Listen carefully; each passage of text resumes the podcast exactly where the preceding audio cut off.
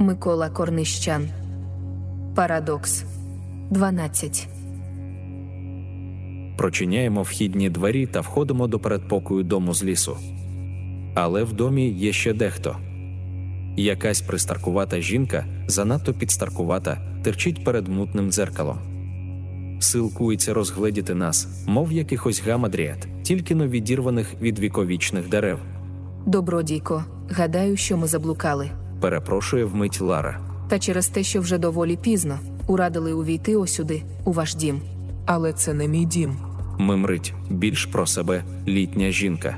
Це дім моїх дідів, Марка та Лари Ковальд. На мить міркую, що верзе казна що.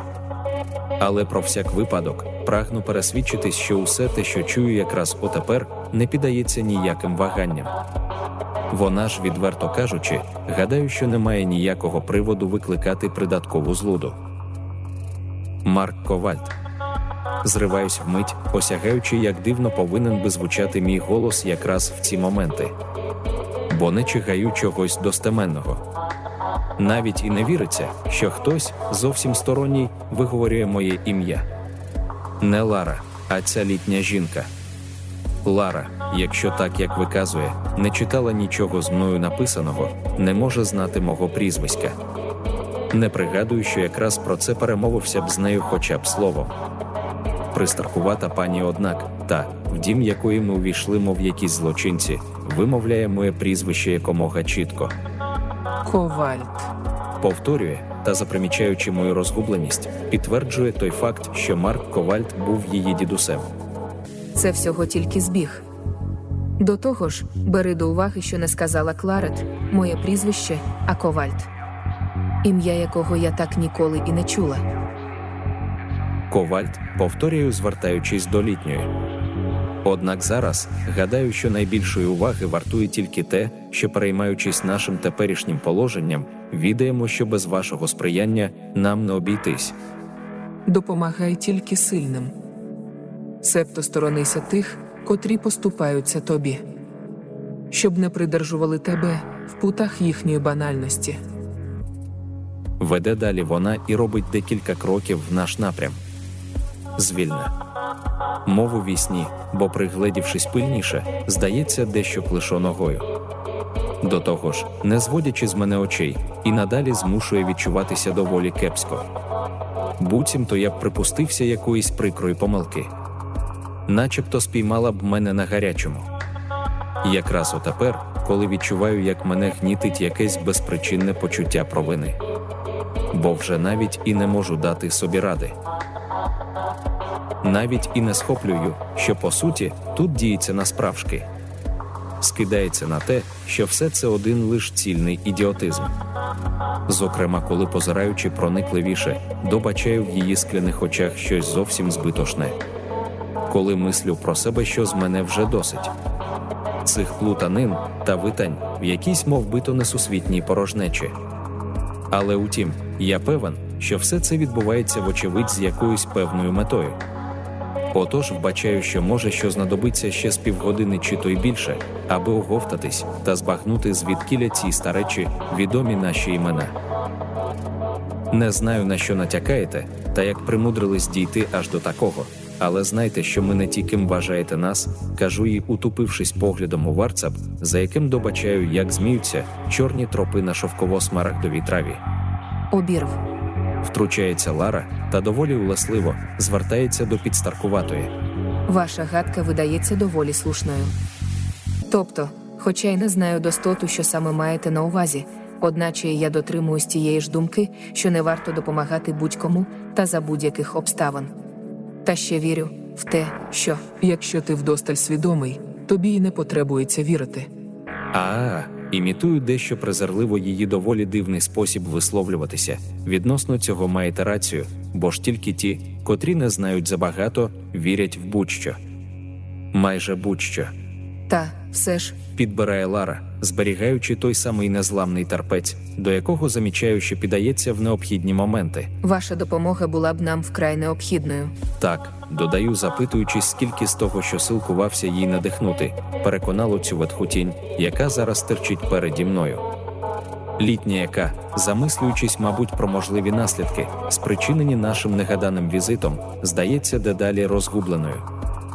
Вагається на мить, щоби вже згодом, вловлюючи, на що саме натякаємо зі всіма цими нашими наполяганнями, зазнала розгрому. Та якщо завіряєте, що заблудили та не знаходите тракту назад, певне, що можете залишитись тут на ніч. Можете переночувати у парадній кімнаті. каже та відчиняє двері зліва від нас. Відтак, простягаючи свою праву руку в знак того, що можемо увійти, клан дає, аби не торкались нічого, крім шахів, яких виявляємо одразу ж, яснішаючи в центрі одрини. Мені вкрай хотілося б, але не встигаю закінчити, як на мене доволі слушну думку, бо Лара, насупивши брови, підбирає враз. Не квапся краще, про всяк випадок пильнуй старанніше. Я таки вже і так знаю, як слід би далі грати, кажу їй, озираючи докладно положення фігурок, які заклякли на запорошеній дошці. Звісно. Точніше, як вже й догадуюсь, щоби домогтись жаданого відсіку, ходитимеш і надалі позавгородньо. Захопиш коня з С3. А А згодом може, що краще б спробувати спекатися чорної королеви. Вторгається господарка особняка з серцевини лісу, та враз додає, що якраз так колись то грав і її дідусь Марк. І це його неординарне рішення відразу ж опублікували в першому номері шахового журналу за травень 1925 рік. А вже ж, згоджуюсь з баченням літньої. Якраз так і варто би грати. Впору отепер при цій дільбі фігур, яка подобається мені понад усе. Тобто, міркую, що ризикуючи та намагаючись здобути бажаного відсіку, злегка можна буде просікти захисний фланг противника, кажу та на метр віддаляюсь від столу. Аби розгледіти пильніше, аби охопити ціле поле бою, та аби зафіксувати його ще й з іншого ракурсу. Ще раз придивляюсь до цілісної геометрії розташування фігурок, але схоплюю, що аніяк не можу дійти аби якого умовиводу. Мабуть, через те, що за подібних обставин загалом волію залишатись сам на сам. До того ж, потребую ще й адекватної обстановки. Краще всього думається, коли все, що існує навкіл, має одну і ту ж переважно мляву тональність, мов і в мене вдома. Там, де граю, та єдине, що бачу перед собою, за шаховою дошкою, це всього лишень дві сірі стіни. І ніщо інше. Без жодних узорів, приманюючи погляд, не дозволяючи сконцентруватись, сфокусуватись лише на грі. Точніше, йдеться про все те, що тут, в цім поміщенні, бракує мені повністю. Існує натомість надмір усіляких відтінків та надлишкових прорисів. Різні речі покриті цією порохнею, яка, мабуть, ще й вона, здається багатобарвною. А до всього цього відчуваю, як казна звідки, і заду віє якимсь доволі пронизливим холодом. Відтіль де, зогледівшись, вбачаю Лару, яка, вмостившись доволі зручно в якесь дряхле крісло, вартить щось металеве на столику, що обік неї. Стенає плечами та з хвилину утупившись в мене своїм пронизливим поглядом, дає зрозуміти, що полемізувати було б зась. Отож, звісно ж, що не відволікаюсь, а заходжусь і надалі шукати оптимального рішення. Та враз же вздріваю, що можу дати від коша одразу ж, якщо уявний супротивник насамкінець наважиться завдавати гарту, атакуючи захисні мої тури. Захисні, бо поки що, після гамбіту Еванса, замічаю, що до ендшпілю ще досить далеко. Отож, понад усе, треба попробувати комбінаційний стиль. І тоді зможу впоратись з будь-яким штурмом. Бо вже скоро, враз до мене доходить, матиму позиційну перевагу. Отак, у разі потреби, злегка вже зможу застосувати навіть і свої власні методи, такі як лабіринт, подвійний удар або заборонена засада. Але якщо зважити ще й на те, що супротивникові може спасти на думку, попробувати застосувати зв'язування, тобто напад далекобійних фігур, то квапитись гадаю, що поки що нікуди. Отому роблю декілька кроків та вже вмить роздивляюсь шахову дошку з протилежного кута. З пози тури противника доволі добре виявляю, що можна знайти ще й інші, як на мене, доволі вдатні варіанти, аби цілковито змінити хід цієї вкрай каверзної партії. Де все, кожний хід здається, що доводить до іншої, зовсім заплутаної перспективи, мов і дійсність. Якраз оця реалія, в котрій зараз, коли захоплюю туру з d6, схоплюю, що через цю борню, яку веду сам з собою, поволі постаю кимсь іншим. А до всього цього додаються ще й ці вдосталь облудні мислі, буцімто я вже грав якраз у цю партію, мов би то я вже тут був. Добре, Вторгається господарка. але знай, що подеколи навіть і не треба знати геть все, аби осягти справдешню суть суцільного. Але відчуваю, як в мене зривається вже терпець. Я маю свої підстави думати, що до правдивої суті можна дійти тільки після випроби та використання всіх дозволених видозмін.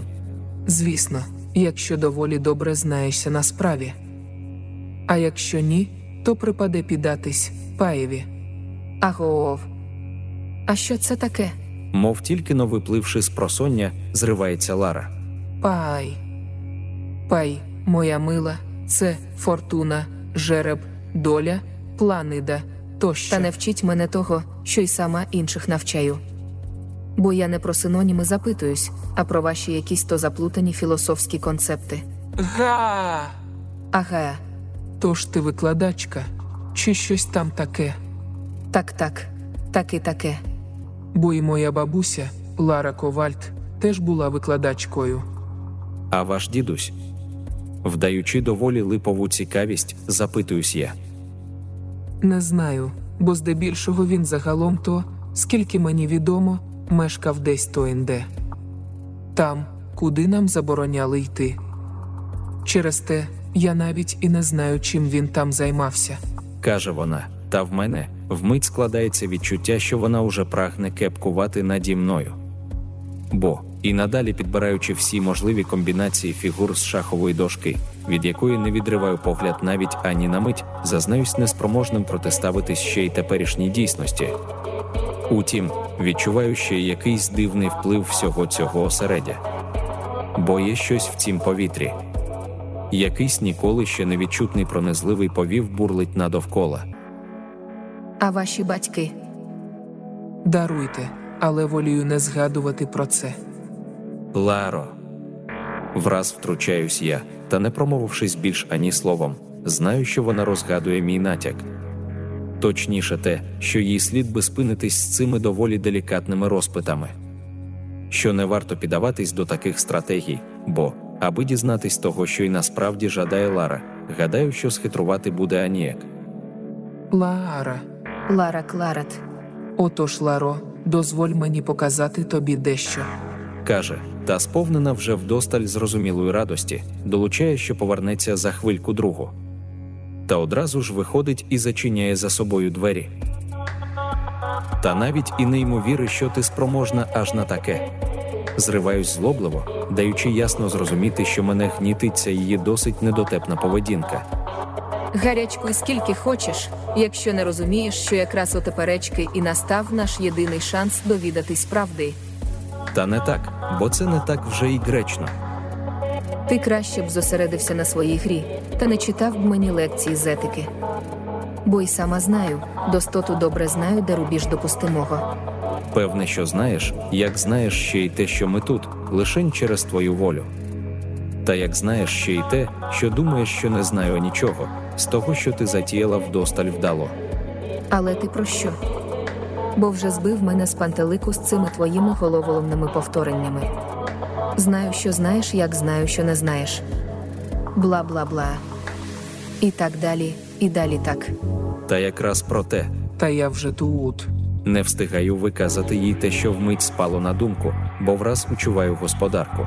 Цить. Велить Лара та на швидку підходить до літньої, яка заносить до середини якусь то величезну коробку. А в ній, як виявляємо згодом, безліч фотографій. І на всіх, як вже і так зрозуміло, ми. Я і Лара. Або точніше, аби не піддаватись зайвій плутанці, на всіх цих світлинах одні і ті ж обличчя, нам подібних осіб. Але про це, як дожидаюсь почути, жінка, яка впустила нас в свій дім, поки щось примовчує. Теревенуть про тодішнє. Точніше, розмовляє тільки з Ларою. Та подеколи, прислуховуючись до її маячні, складається відчуття, що вона, мабуть, і не сповна розуму. Отому, і надалі замислившись над шахами, навіть і не відчуваю жодної потреби втручатись. І вже враз, навіть і заперечую самому собі, бо вважаю, що тільки но згодом припустився у досталь хибної думки. Тобто, на мить подумав, що Лара буцімто підкупила цю жінку та зваліла їй грати за своїм же сценарієм, аби змусити мене вірити, що вона має рацію. Тобто, що все, що зараз існує тут, в цім клятім домі, приналежить якраз нам, нам, тодішнім. Але, замічаючи справдешній психічний стан літньої, розумію, що схибив щодо попереднього припущення. Отож, переводжу погляд на вікно, але і тут, на цій скляній гладі, вздріваю те саме відзеркалення жінок, яких доволі легко можу вважати своїми персонажами. Осібно тепер, коли, оглянувши поквапно, замічаю в цих, мов зі снів постатях, щось доволі несусвітнє, мов з якогось іншого життя. А це тобі. Учуваю враз голос літньої та беру якийсь то аркуш паперу, якого вона мені подає, посміхаючись. Та вже згодом, зручніше вмостившись якраз в те крісло, в якому сиділа Лара, пробую розібратись в рукописі в цих ще доволі добре збережених чорнильних рядках. І тут, у цьому контексті, вагомий акцент приділяється концепціям філософії імплікації, тобто феноменології художніх структур, що є результатом змішування суб'єктивної сентиментальності та об'єктивного аналізу гетерономного простору. Читаю та враз розумію, що це це ж моя стаття, та над якою працюю ще й зараз. Це ж мої ідеї. Усе це дочиста моє, все, що вже написав, все, що повинен би ще дописати. Бо тут, якраз на цій маркуші, находжу продовження. Збіжне якраз з тим, що й сам вже домислив, але поки що не занотував. Отож, я вас залишу. Мов у просонні зачуваю голос літньої. А коли вона виходить, підвожусь та враз підходжу до Лари. Схоплюю її за зап'ястя лівої руки, та вже ніяк не можу стриматись. Але ти хто? Хто? Скажи но, ти хто така?